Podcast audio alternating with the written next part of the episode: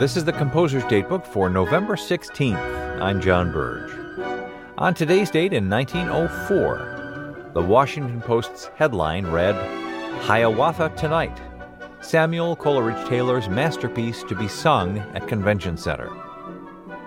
The 29 year old British composer himself, on his first visit to America, was to conduct the 200 members of the Coleridge Taylor Choral Society of Washington, D.C., accompanied by the Marine Band Orchestra.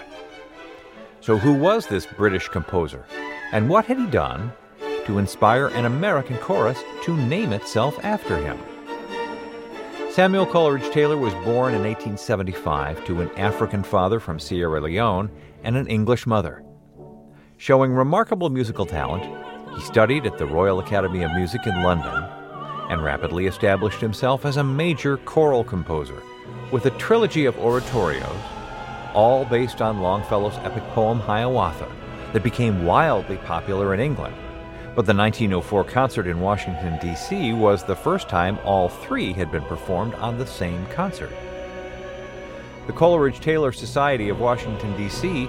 was America's first African American concert choir. Attending that Washington performance were many members of the federal government and distinguished members of both black and white society.